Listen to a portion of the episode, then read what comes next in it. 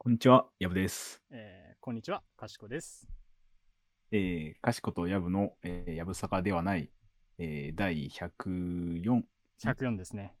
はい、第104回でございます。はい。というわけで、こちら、かしことやぶのやぶさかではないがですね、ゆとり生まれエンタメ育ちなかしことやぶの2人が、公園で意味もなくだべっているような会話をお届けするゆるめラジオです。毎回どちらかが持ってきた話題に対して、やぶさかではないという絶妙なテンションで乗っかり合うトークを展開していきますということで、えーはいなんか、ダッシュボード、ダッシュボードが、あの、はい、あの、なんか、前回、前々回ぐらいに、うんあの、あの、ね、アンカーっていう配信してる、あの、サービスの、うん、まあ、Spotify からデータ取って、こう、どんなリスナーの人たちがいますよ、みたいなところが見れますね。うん、アナリティクスみたいな。はい。それをちょっとちらっと今日始まる前に見てたんですけど、はいはい。あれですか？前回、あの、あのー101回以降も聞いてくれるよ、いいともが1票入ってるってことですか？違いますね。違うです。嬉しい1票ですけどね。俺、それじゃないのそれは、それは、あのー嬉しいんですけど、それではなくて、はい。違って、なんすか？あの、前回なんか、これまでね、ずっと僕ら、あの、男女比とか年齢層とかうんを見てたときに、うん、なんか Spotify 増えてるねと。うん、してた。で、なんか、男女比もすごい、あの、いきなり女性の割合が増えたりとか、ああ、はい、はい。あと年齢層も、あの、若者というかよね。あの、はい。20代一番多かったよねって話をしてたんですけど、うん前回多分45から59歳の層がミドル層が。50%ぐらいになってたじゃないですか。なってた。で、え、急に増えたけどどうしたみたいな話をしてたんですけど、うんしてた。はあの、そこから数週間経ちましてい、はいはい。今日見たら、うん、45から59歳が71%に増えてるっていう。もうメインリスナー層がそこになっちゃったよ。あの、1ヶ月足らずで若者リスナーを全部食われましたね、今。そんなことある？まあ、いや、いやなんていうか、その、日本の人口比から考えたら自然なんですよ。それはそうかも日しれ本の人ないけれど。口比から考えたら自然なんですけど、あのーまず、うん。一応ね、僕らもうん100回ぐらい積み重ねてきた結果、うん。あの、まあ大体20前半からまあ30前半ぐらいまでがメインボリューム層にずっとなってたんでそうだね。すよ。だし、それでそれを俺たちも 考えてきたよ。そういう人たちが聞いてるんだと思って、一応、にもう一回やってみまし はい。やってきた。んですけど、はい急にその全部を追い越して71%に急に増えることあります？いや、だから、えー、どうなんだ？けど、だから、えー、ワンチャンその俺が前言ったさ、その Spotify に登録したタイミングで、なぜかミドル層に年齢設定しちゃったぜ。このは、は、もう新規でこの年齢層が増えたしかないんだよね。いや、そうなんですよね。だから、そうなんですワワンチャン俺たちの知らないところで、なんか俺たちのとあるエピソードが、エピソードだけがピンポイントでそこにバズってる可能性はある。ああ。でしかも、あの、我々がエゴサをするものではない媒体で流行ってる可能性とかですかね。いや、ワンチャンこの年代は、まあ、はい Facebook は、あの、職場の口コミ。すげえアナログで広まってる可能性ってことですねそ。う、電脳空間上にないから、そもそも検索という概念に引っかからないみたいな。観測できてないけど、には現れてるやつ。そうそうそうそう。の可能性はあるけど、俺ははい何かのバグだと思いたい。い、や、別にその、なんだろう。いや、けど、これはちょっと言っていいから、いや、俺たちここ向けてやってないですもん。それは。はっきりと。いや、それはそう。その聞いてくださるのはありがたいけど、我らが狙ってるのってここの世代ではないから。狙ってるってか、なんだろう。想定してたのはここじゃないもん。し僕で話してここに刺さるとも思ってなかったんでねう。ん。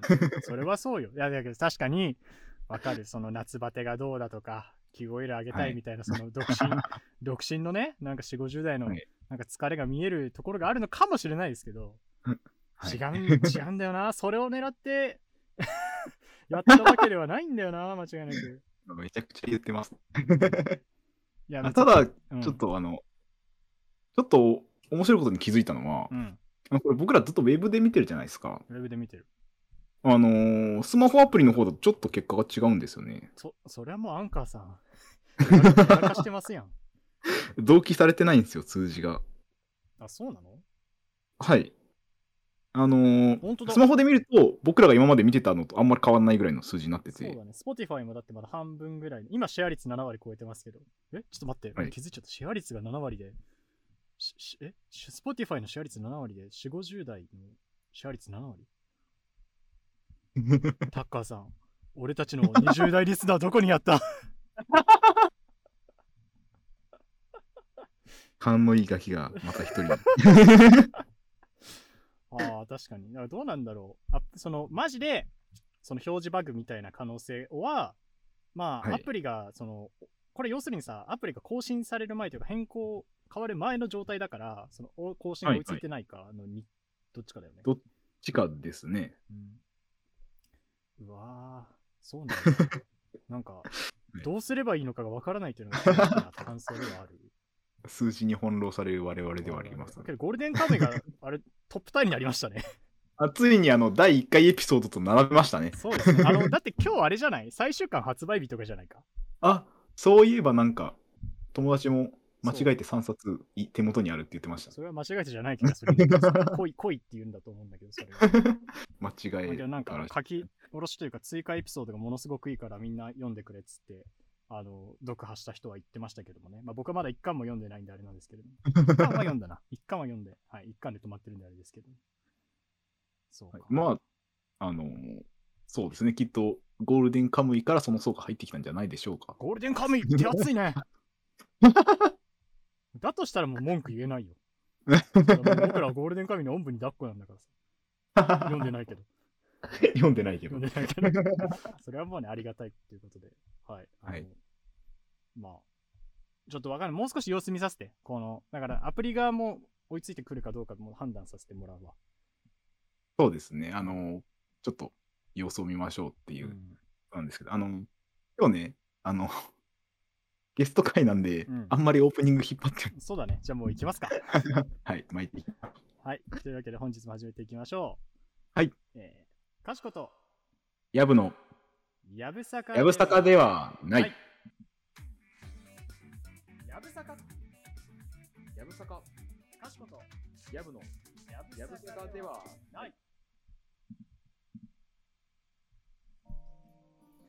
はい。というわけで今回なんですけれども、はい。えー、ゲストと一緒に語りませんか？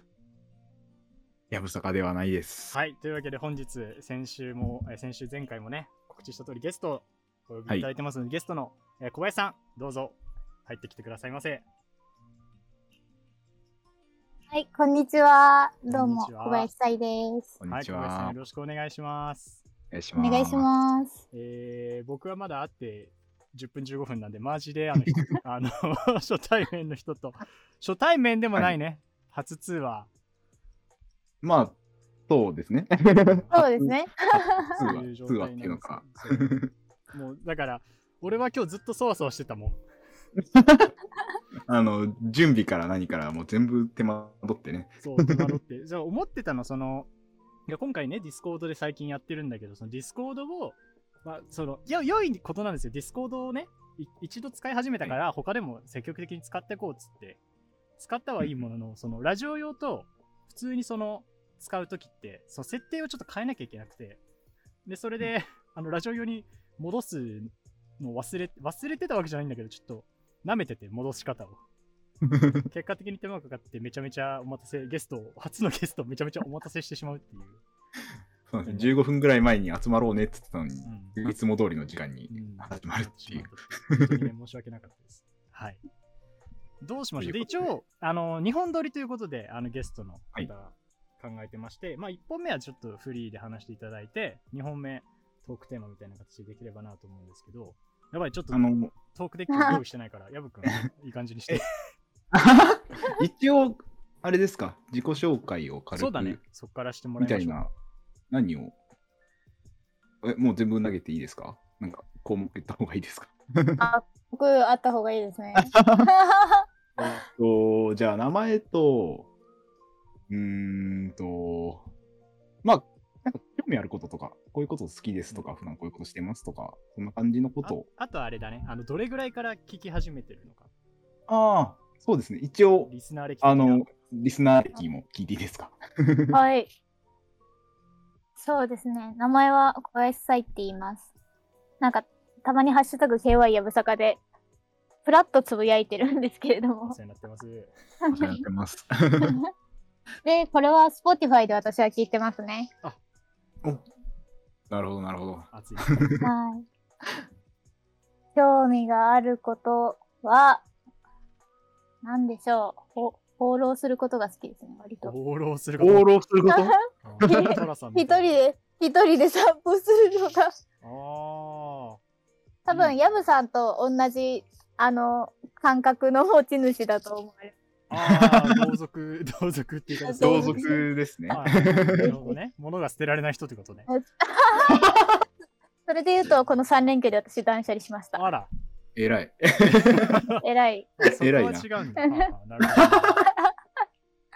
そうですね。で、やぶさかは、もう初回から私聞いてます。マジ？はい。あ、マジっすか？なるほど。ラジオ、ラジオやるっていうのを風の噂で聞いたとき、お、はいこれはもう聞くしかないって思って、必死にあさって 聞きました。え、だから、あれか、その、どこ、どういうのでやるとか具体的には教えてもらってないけど、探し当てたみたいな。そうです、そうです。やばい、ちゃんと、あれじゃん、メトスじゃん。え、じゃあもう、本当に初回からリアル本当にタイム。初回からですよ。最初の番外編があった時とかも結構フルで聞いてますわマジで もうあれを聞くのはやばいよ。やばいよ、マジで。番外編はなんかもう聞けたら聞いてねぐらいのあれですもんね。そうそう。で当初はその間が一応開かない方がいいかなと思ってやってただけだから、っていうだけだからね。あ ありがとうございます。あすありがとうございます。え、どうしよう。だから、うんえどうでした？ちなみにこのゲスト会の、そのゲスト来ませんかっていう話が出た時多分、もともときっかけは、多分、ツイートかなんかからかなって思うんですけど。いや、でも嬉しいですよ。割と私、夢だったんで、ああ、そうなんだ。ラジオってもうそもそもがあの有名人がはい。できるものっていうイメージがあって、はいはいはいはいはい。で、ここ最近コロナ禍から一般人もだんだん。ポッドキャストやるようになってこのラジオっていう世界に入れるのならばって、すごい嬉しいですね。なんか、すごい、俺たちと同じ、え、俺たちのラジオの話してるよね、きっかけと同じようなことを。今。うん。ね。あ、そうなんだ。なんかもともと、あのまあ、このポッドキャストに限らずラジオをよく聞いてた感じなのかな。そうですね。私、あの、かしこさんみたいに子さんではないんですけど、あの、普通の公共の電波のラジオは。うん。いや、俺も別に古参じゃって、ラジオ界において古参はさ、ま、マジモンが本当にその、何十年単位の人たちがいるから。うちらの中だと最古参ですから。まあまあね。だって本物はさ、その秋元康が放送作家をしてる頃からとかさ、全然もっとそれより前のさ、人とかもいるわけだから、俺なんか全然ペイペイのペイですけど、まあね、普通に公共のやつも聞く。公共のやつだとなんかど誰を聞いてるとか、どれ聞いてるってあります？公共のやつは、オールナイトニッポンで、うんうんうん。本当に最近なんですけど、うんあの、ファーストサマーウイカのオールナイトニッポンゼロぐらいの時期から聞き始めたあー、ファッサマの、あのーです。もうこれゼロ変わる人いないんじゃねえかっていう時期のやつ。そうです。はいはいはい。ファッサマも。ぐらい、ああ、なるほどですね。だから、まあ、2、3年って感じかな。はいそんな。もんですよね。まあけど、そんな僕も言うて、だけどもういつから聞いてるかわかんないけど、そんなもん、まあ、2、3年に毛が生えた程度なので、僕も。言うてそこら辺は。けど、オールナイト日本勢なんですね、そこは。ですうんね。あとは、あの、やっぱ、私らの時代って、あ、私多分、かしこさんとやぶさんとよりちょっと年齢下ぐらいなんですけど、うんうんうんうん親世代が割とカーステレオでラジオ聞いてたはいはいはい世代じゃないですか？はいはいはいはい。それで、う、うちの家庭は、あの、福山雅治の服のラジオが流れてました。ああ、なるほどね。マシュ、マシュが流れてたのね。はいじゃあ多分そういう意味では、なんだろう。けど、俺もそのカーステレオでラジオ聞いてた、聞いてたことは覚えてるけど、なんかどれが聞いてたとかは覚えてないから、そういう意味でラジオをラジオとして接してたのは、その昔からの感覚は小林さんの方があるのかもしれない。なんか俺はただずっと人が喋ってるものだな、みたいなああ、ですです。うん私もなんかそんな感じ。うんなんで大人はこれが笑えるんだろうってずっと思ってましそう。それなんだよね。本当にそれでさ、で、けど、いつからか逆にそれがないと生きれない体に俺はなってしまったっていう。た。わかりますわかります。そう、これが大人になるってことなのかなっていう感じだったけど。ああ、なるほどですね。ああ、そうか。すごいな。ちょっと待って。え、マジで、やばい。どうしよう。え、トークデッキ持ってくの忘れちゃった。とはそうですね。そもそもあれだよね。ヤブ君はさ、その俺と小林さんがこう初対面はいで喋る感じを見てみたいっつってたもんね。あのー、どんな感じなのかなっていうのは悪い好奇心はあったんですけど。悪い好奇心だよね、完全に。えーじゃあ、ちょっと僕からも聞いていいですか？はいはいはい。あの、多分ツイッターでつぶやいてくれてる内容とちょっと被るかも なんだけど、あの、好きなエピソードとか、あの、僕らのやってた中で、なんか、はい、えっとなんでそれ気に入ったのかなみたいなところを聞きたいなって。ああ、そうですね。まず、私の好きなエピソード回としては、うんうん大きく2つあって、で、1つ目がカイロプラクティックの割と初期の回でう、ん。で、2つ目が自分の常識について語りたいうん。なんですけど、まず前者カイロプラクティックに関しては、あの、ぜひとも行ってみたいなって思って、有益な情報で、なるほど、なるほど。確かに。しかも、その、あの、かしこさんの熱弁さがすっごい面白くって、ね、そう、俺も、あ、ちょっと気になって久々に聞いてみたんですよ、昨日。はい。でそしたらね、めっちゃおもろかったね。あの、今と、今で、今となってもそれこそ、もう本当に僕はずっとあれから通院してるんで、なんていうかもう本当なくてはない、ならない存在に、その生態とかカイロプラクティックがなったんだけど、やっぱ初めて行った時の感動の熱量は、まあけど今でもやっぱ覚えてて、やっぱ、あ、お本当になんか聞きながらやっぱそうだよな。生態ってすごいよなってすごい。改めてなんか自分で自分の話を聞きながら思ったっていうか。多分すごい聞いたらその人体はつながってるんだってことをすごい実感したみたいなことめっちゃ言ってると思うんだよね。そうそう。っていうのがあったから確かにあの回はいや最初なんでって思ったけど聞いたらだからあの俺の熱が乗ってる回で暴走してないっていう稀有な回だった気がする。今思えばですね。私、あの、カイロプラクティックではないんですけど、針が気になってて、はいはいはいはいはい。携帯の。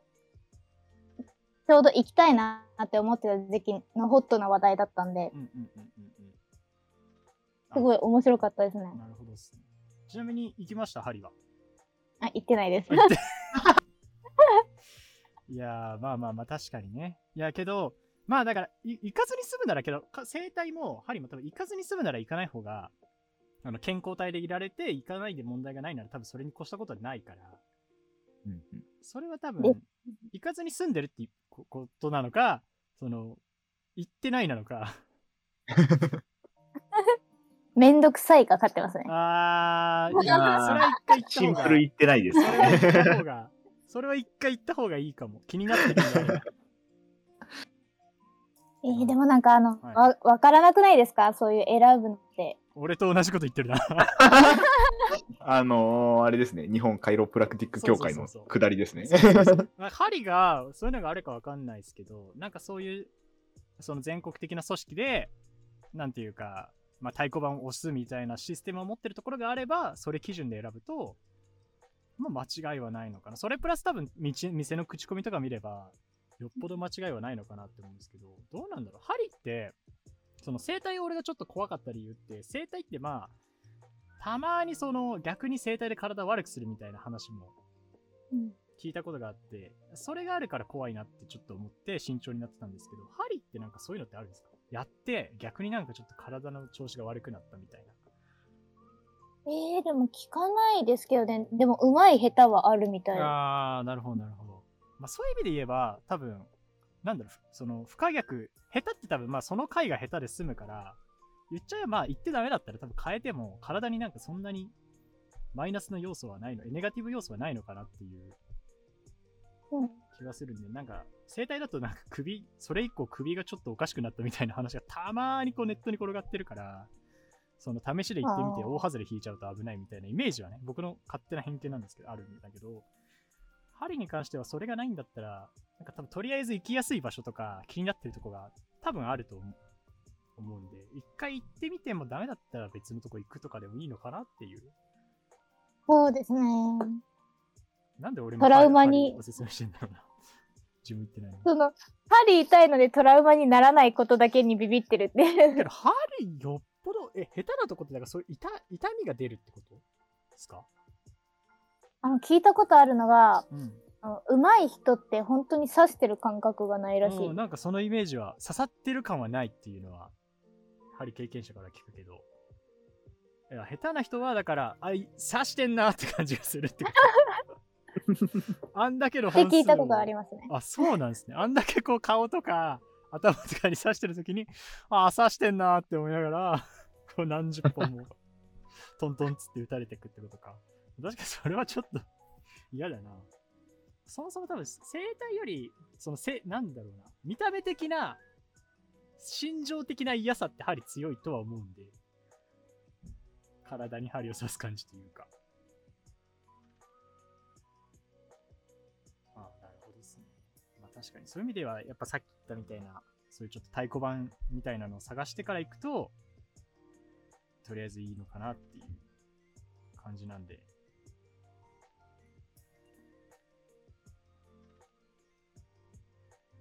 そうですね。行きたいですね。はい。行ったらツイッターにつぶやきます。はい、ぜひ。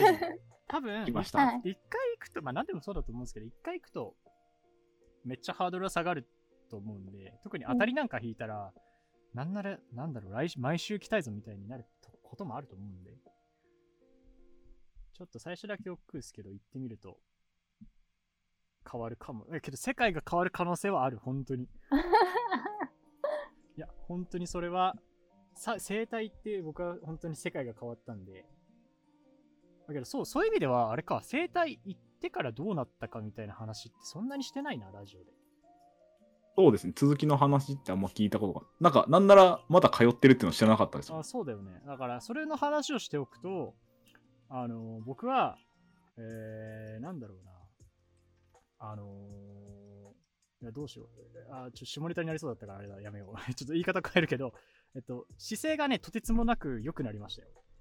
おお。えーもちろん万年そう猫背だったのか。常にじゃないんだけど、まあ定期的にその1ヶ月半に1回とか1ヶ月に1回ぐらいメンテに行って、で、まあそ、そっから2、3週間とかは、その、特に立っ、まあ、座ってる時はそんなにもしかすると変わってないかもしれないけど、立ってる時にうん、ものすごく、なんだろう、猫背だったのが、胸筋が前に出るようになって、うん結構今俺、そういう意味では肉体が結構胸が、胸板が、もともと多分あったんだけど、その、猫背で隠れてた分、今すごいグッてなって、前に出てて、胸が。だからあの、ハリウッド、多分このままうまく筋トレとかを重ねれば、俺は、多分ハリウッド俳優みたいな T シャツの着方できるなって感じになってきて。おお。あのークリス・プラットみたいな、あのクリス・エヴァンスとかそこら辺のマーベル俳優みたいな、その T シャツにジーパン1枚が一番かっこいいみたいな、あれのすごい根元にいるはいはいはいはい。っていうのがあって、多分その、なんていうか、その胸を張る姿勢が自然とできるようになったのは間違いなく針、針じゃないわ、生体のおかげ。なんで、そういう意味でうんもう、多分効果はずすごい出てるし、あと、なんだろうな。まあ、自然とそういう姿勢を取るようになななりやすくなったっていうのもあるし、一回そういう正しい姿勢を知ったから、あ、なんかこう、ちょっとなんか猫背気味になってるとちょっと直さなきゃみたいなのが自然と働くようになったというか、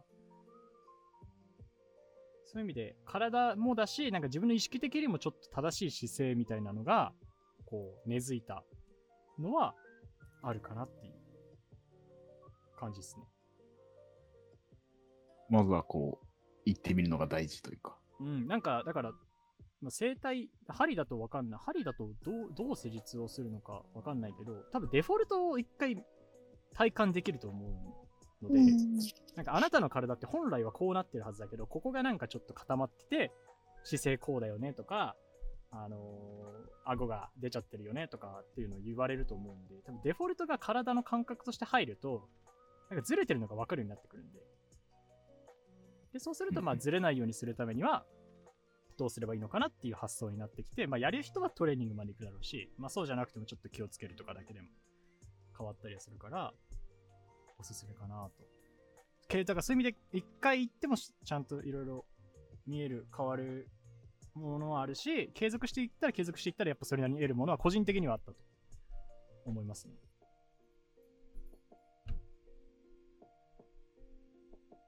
はい、あの、次のあそう。のエピソード俺についのなんか回回路の続編みたいなやつだごめんなさいごめんなさい。次ね、自分の常識について語りたいですね。2個目に聞きたいです。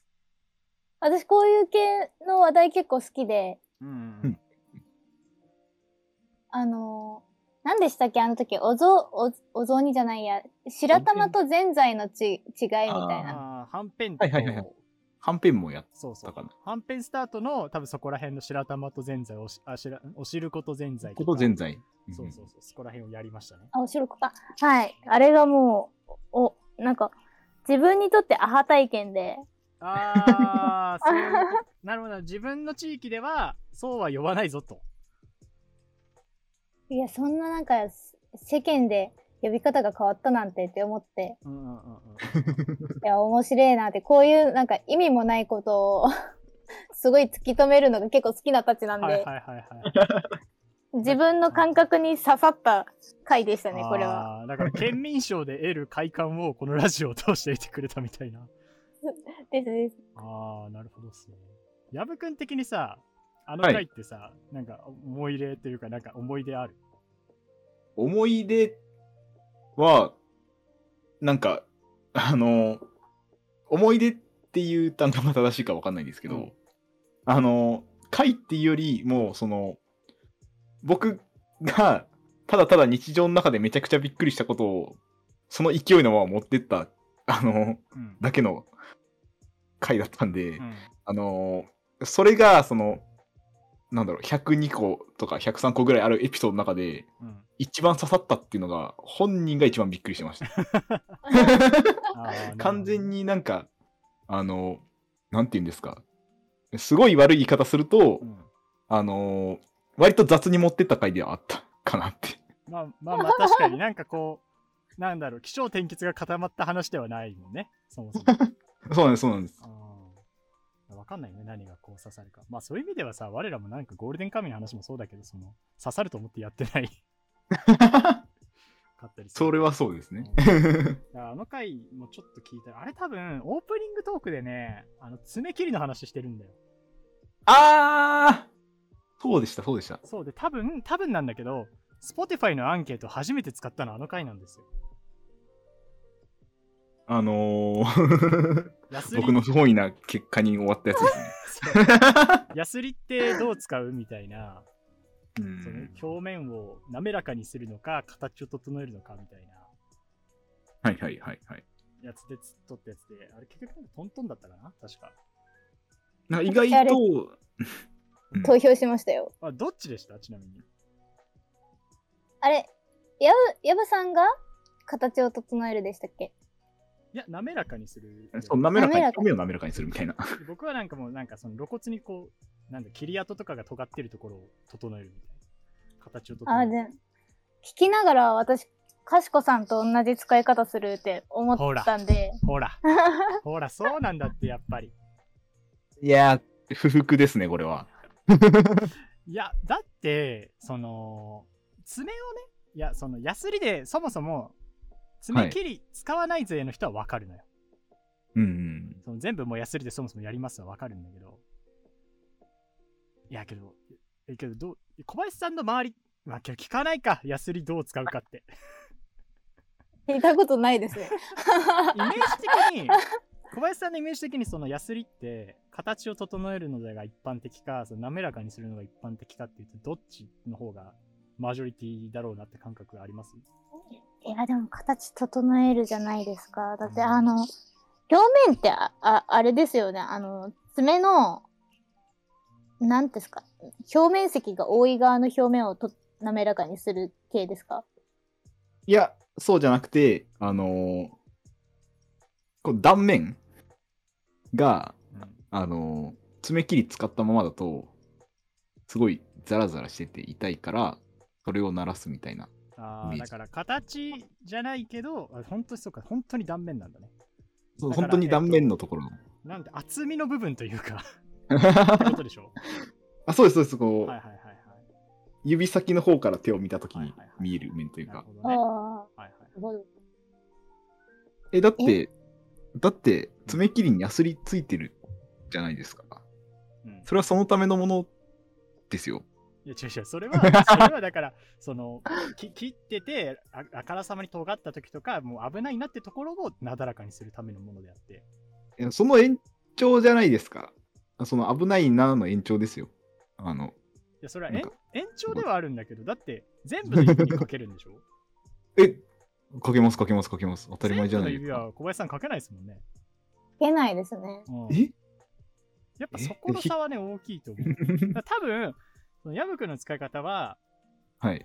まあ、どっちかっつうとこっち側よりかは、その表面、いわゆる表面積というか、指のなんていうの手の甲側はいはいはい。を整える人たちと感覚は近い気はする。え？いやー、ええ と思うけどね。いやー、でも女性からしたら、あれですよ、そのヤスリの使い方っていうと、うん。うんうん爪切りに付属されてるうん。うん。ヤスリはうん粗いから、うん。あの、トゲトゲしいところとか、自分の皮膚を引っかいてみて痛いところをうん。整えて、で、100均とかに売ってる、そのヤスリが細かい方は、あの爪の表面、表面積大きい方をツルツルさせるために使ったりっていう感じですね。ほら、じゃあ、なんかやっぱ爪切りは僕たちの使い方の方がやっぱ想定されてる。えー、まあ、今はそれをマジョリティとしておきましょう。まあそうね。一旦ね。まあ、結局ヤム君はさ、ベッドさ、買ってるじゃん、ヤスリを。あーはい、買ってます、買ってます。多分、そのヤス、ヤブ君が購入したヤスリの目的はヤブ君の使い方の方が叶ってると思うよ。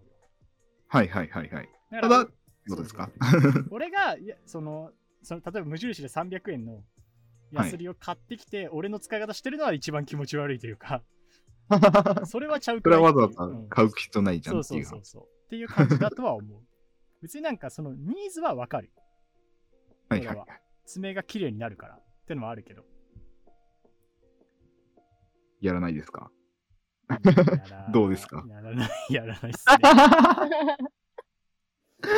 な、な、何が気になるの？その、断面がザラザラがよくわかんないんだよね、そもそも。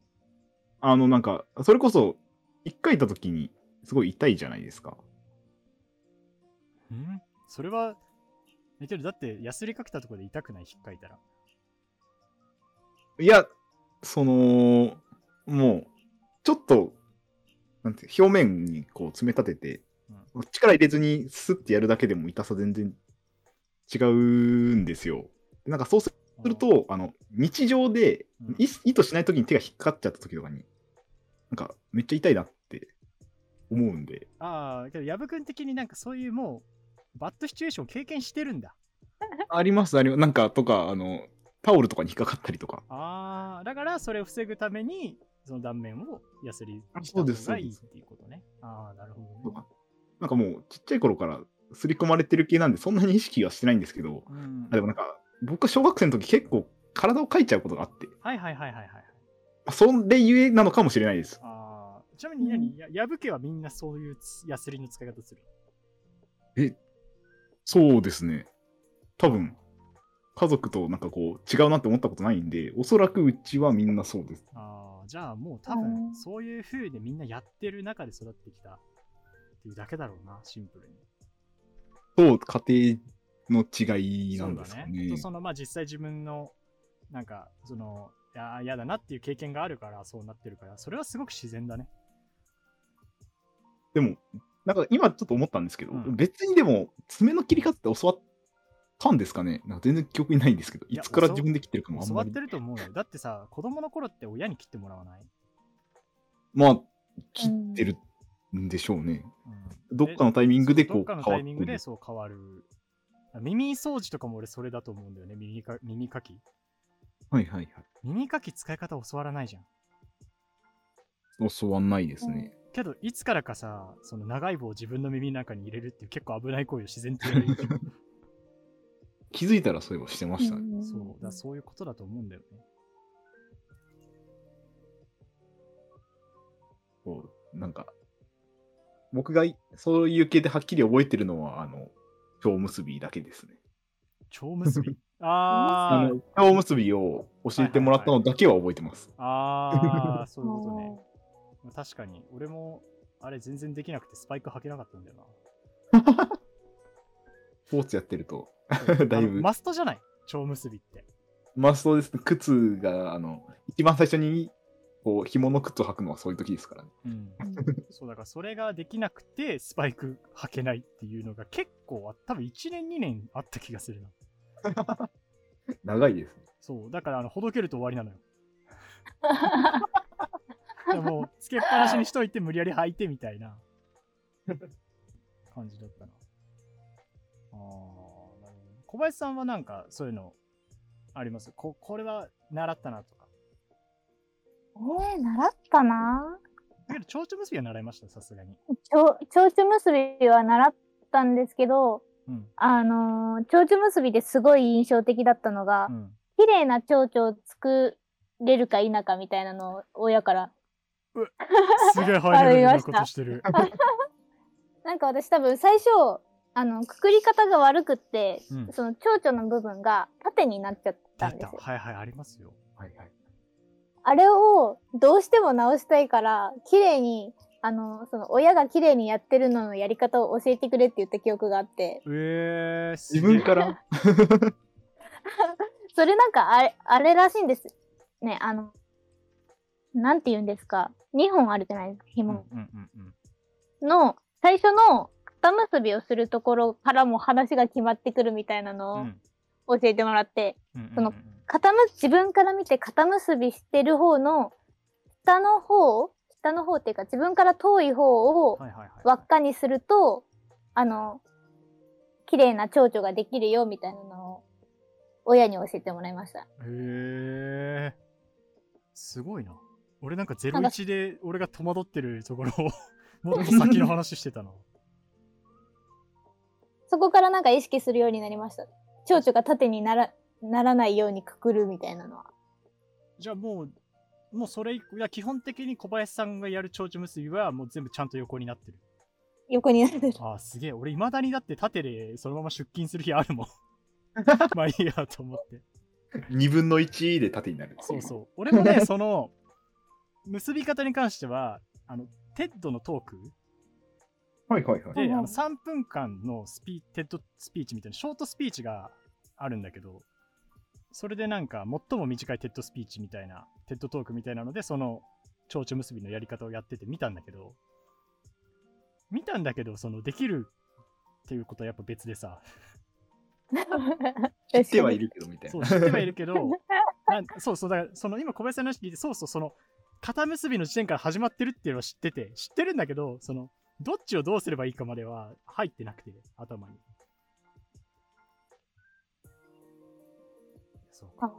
すげえな。なんか、すごい、あーちゃんとした生き方をしてるいえいえ方だったなあ、それで言うと、はいはうちの家庭はあれでした。あの、雑巾の絞り方がお前はおかしいから直せって言われて、私直した記憶があります。雑巾に絞り方になんか、なんていうか、テンプレ、フォーマットがあるイメージじゃないんですけど、そのご家族が感覚と？言うん、そうですね。感覚としては、あの、鉄棒を、あの、内側に持つか外側に持つかみたいな。それで回るか、どうするみたいな。はいはいはい。まあ、なんとなく私鉄鉄棒のイメージ はい。なんか、あの、雑巾の正しい絞り方って、あの、内側、なんて言えばいいの？内側にはい。雑巾をセットして、はい。あの、外側に絞るっていうのを正しいっていう風に教わったんですけど、はいはい私はもう上からがっしり雑巾を持って、はい。それでもう 力ずくでぐにゅってやってたんですよ。ああ、だから、鉄棒の順手みたいな形で上からもうわしづかみして、そうです、そうです。それでそのままひねったみたいえっと、な。あーはーはいはいはいはい。あ、そうではなくて正しいのが、正しいのもわかんねえな。なんだ でも確かに、あの、小学校とかで友達が雑巾絞ってるのを見る,、見ると、うん。あの、マジョリティは、その親から教わった方だったんで、あ、私はちょっと、あの、違う雑巾の絞り方をしてたんだなっていうのを、うんあの、学校で学ぶっていう。はいはいはい。ちゃんと自分で学習してるのは偉いな。それはすごいな。いや、雑巾俺なんかその横で絞るか縦で絞るかみたいなのは聞いたことがあって。うん、自分の体の軸に対して。そうそうそううそうそうそう。おー。へえそれが逆に聞いたことないですね。え、あ聞いたこと 要するに力の持ち方っていうよりかは力が入りやすい体勢の話なんだけど、横向きで体の並行して持つより体に垂直に持った方が、そう人間は力が入りやすいっていうのをなんか聞いて、えーなんかそれ以来俺は雑巾をもう自分の体の前に縦に置いて絞ってる。こんなに頻繁に雑巾絞ります？絞んない。絞んないけど、だからこれは蝶々結び、さっきの小林さんの蝶々結びと同じで、それはもう入ってる。ああ、もう、身に身に入ってる。染みついたとか。染みついてるから、そうだね、俺はもうそれぐらいかな。けど持ち方みたいなのはないかな。あくまでライフハック的な発想だったから、うんあの、ペットボトルからいかにして水を早く抜くかと同じぐらいのものよ。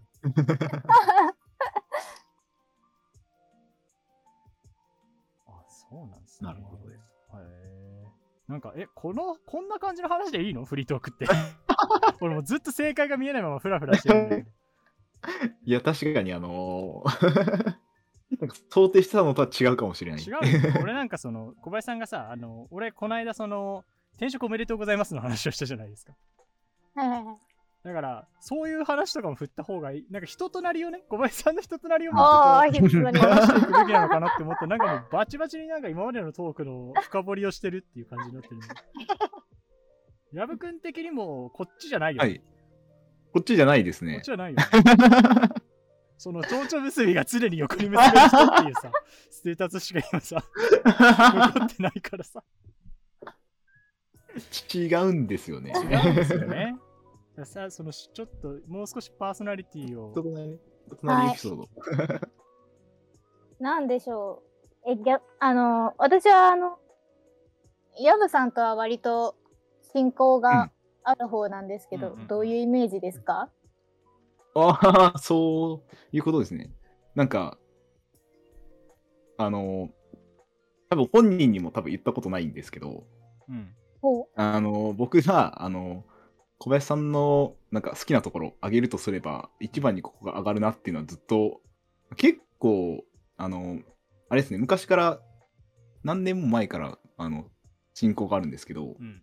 本当に最初の頃からずっと変わらないところがあって、うんあの、どっかのタイミングで、なんか好きなタイプを聞いた時があったんですよ。はいはいはいはい。で、なんか、その時に、あの、箸がちゃんと持てる人と、魚がきれいに食べられる人って言ったのが、うんすごい印象に残ってるのと、僕はそこが一番好きなエピソードで、なんか、なんだろう、人となりがすごい出た回答だったなって、今でも思ってます。そうだね。だし、今、偶然だけど、これは蝶々結び横でずっと結べる人ともちょっと重なるぞ、俺それ。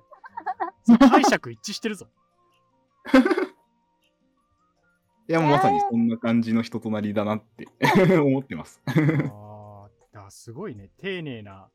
なんだろう。まあ、丁寧な暮らしっていうと、俺の場合ちょっとあの、なんていうか、あ丁寧な暮らしねみたいな感じが入っちゃうから、あれなんだけど、なんか本当にポジティブな意味での、そういう丁寧な暮らしができるタイプの人だね。っていうことは。なんかこう、すごく見てるんだなっていうかう、ん。なんか、正直、焼き魚とか人と食べ、あの、ご飯食べてる時に出てきたら、うん、僕多分、めちゃめちゃ自分食べるのに必死で、人のなんか食べてるとことか見ないと思うんですよ。ああ、わかる。それ気づいているっていうか、見てるってことじゃないですか。うんそれすごいなって普通に感心したりとかも あったかな。あなるほどね。ああ、でもそれで言うと、あの、もう一つあるんですけど、うんあの、それプラスで、はいはいはいあの、譲れない3ポイントみたいなの。はい。はいはいはい。箸と箸と魚と。魚と、あと、靴のかかと踏まない人なんですよ。ああ、やっぱ蝶々結びしっかりできるから。解釈い解釈一致します。外食一致だな。全部、やけど、なんか、わかるわかる。なんか、そういう人だなっていうのが、ああ、なるほどね。だから、なんていうか、その、細かい所作に要するに、やっぱその人となりが出るみたいなのがあって、そこを見られてるんだろうな。でも、多分、あ、私、あんまり人のことは、あの、どうでも、人がどうであるのはどうでもいいって思ってるんですけど、多分自分が、あの、自分昔箸の持ち方悪くて必死に直したんですけど、なんか人に見られて恥ずかしいようなことをちゃんと直せるような人がいいみたいな。いやだからこれは全部蝶々結びなのよ。全部そこなのよ。あのエピソードに、あのエピソードに凝縮されてるよ、これは。自分でこう蝶々結びを直したいって思う人間はこう育つんですきっと。そう、そういうことだね。だから現象のエピソード、あの、あれだよ、だから自己分析の深掘りでさ、なんでそういう風になったと思いますか？みたいな、そういうちょっとな、な、なぜを何回か聞かれた後に出てくるところに、俺たちもたどり着いていたんだよ、最初から。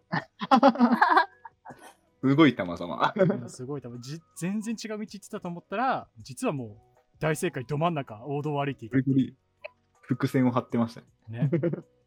ああ、なるほどっすね。そういう感じか。逆に、小林さんから僕たちも、ヤーブ君はその進行があるからあれかもしれないけど、僕に質問とかあります？たしこさんですか？たしこさんのトーク力はどこから来てるんですか？いや、俺は、それ前にも別の人に聞かれたことがあって、あのトーク力すごいんで、なんかどうやってるかちょっとコツを教えてくれじゃないけどって聞かれたことがあったんですけど、うんその時に言ったのが、これはマジで天性のものだからごめん教えられんわっていう。それなんか申し訳なさもあって、本来は、なんかそれは職場とかで聞かれた感じだったんだけど、本来はだからそれを、なんていうか、言語化して、そのスキルが誰でも使えるようにする方がいいんだろうなって思ったけれども、僕はこれを意識してやってるわけではないから、マジで本当にこれはマニュアル化できない。申し訳ないけど伝えられないっていう感じになったんで、マジで天性のものっすね。ただ、あのー僕の家族とか身近な人に僕よりも話が上手い人が結構ちょいちょいいたんですよ。なんで、そういう人これ以上が。そうそうそうそうそう。そういう人たちがいたから、そういう人たちと話すことで、なんか常に、なんだろうな、常にこう、そういう意味では高いトーク偏差値の人たちと話さす、話せる環境が常にあったから、そういう意味で育っていったのかなっていうのは。なるほ。ど。一時本当にそういう人がいない環境があって、ああ。数年間そういう環境だったけど、それは本当にきつかった。ななんか全然、みんな、みんな話つまんねえと思いながら。こいつら思んないなってそう、思ったんですか？本当に、周りに言ってた、いや、こいつらマジおもんないわ、っつって。いうのを言ってたんで、なんかそういうのが、まあ結構周りの環境にも助けられたのとか大きいかなっていう感じですね。それはもう、生まれながらに、生まれながらにガチャ成功してますね。それは、ていうか多分なんか性格的にはあると思います。それは、そう話してて、自分自身もなんか話す、まあ、そもそも話すのが好きっていうところもあるから、そこも、その性質も持って生まれたのは、なんかすごい良かったなっていうのは、この間もちょっと友達と話してて、自分に、俺は最も自分に与えられたギフトが声だと思ってるんですけど、すごい褒められることが多いんで。うんで、けど声を持ってて、なおかつ、トークがおもろいって言ってもらえて、俺自身が喋るのが好きだから、もうこれは完全に天性の才能なんだけど、俺は今それをあんまり使ってないんだよねっていう話を友達としてたんで、まあ、ここでは使ってるんですけど、その友達にはここ、これをやってるって話をしてなかったから、言えなかったんですけど、そうなんで、これは本当にもうありがたいなって思って、まあ、ここで存分に発揮させてもらってますね。感じかな。あ、時間がもう50分も話している。わお。はい。まあ、こんな感じでね、こう、いつも、リスナーの方からすると、なんでいつもあんな伸びるんだっていう感じだと思うんですけど、あの、話してる側としてはこんな感じなんですよ。もう無限に喋れます そうね。、そうなんですよ。そうなっちゃうからね。こう伸びるってことで、じゃあちょっと一回、前半はここまでということにして、はいまた次、トークテーマ持ってきていただくということで、また次のエピソードで小林さん、お願いできますでしょうか？お願いいたします。はい。はい。というわけで、とりあえず、えーゲスト初回ということで、えー小林彩さんにお越しいただきました。ありがとうございました。ありがとうございましたした。はい。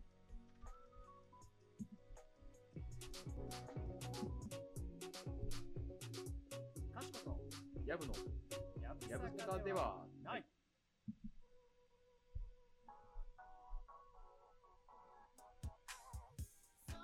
はい。というわけで、かしことやぶねぶさかではないエンディングでございます。えー私の PC の充電がね、もう12%なんですよ。やばいっすね。やばいですね。ありがとうございます。はい、というわけでお知らせです。えーこちら、かしことやぶのやぶさかではないは各種媒体で配信しております。毎週水曜日お昼の12時頃に更新しております。スタンド FM ポッドキャストで本編配信しておりまして、お便りそれぞれ募集しています。スタンド FM ではレターという機能があるので、そちらから、ポッドキャストでは Google フォームでアンケートフォーム設置してありますので、そちらからメールがいいよって方はメールアドレスのやぶさか .gmail.com、notyabusk.gmail.com までよろしくお願いします。そして、各種 SNS でシェアもお願いします。ハッシュタグ、ケバやぶさかつけていただいて。まあ今日はどうだろうね。ゲスト会の話だからなかなか。なかなか難しいですけど、うん。なんだろう。あシンプルにあのゲスト会面白かったどうか。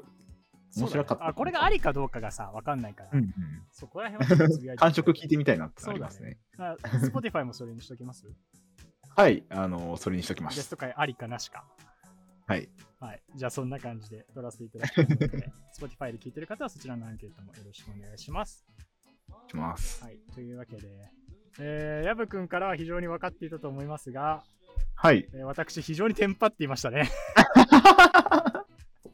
いや、なんかこう、ね、いつもの感じじゃないのが、じわじわと感じていたというか。間が生まれるのが怖すぎてずっと喋ってたもん。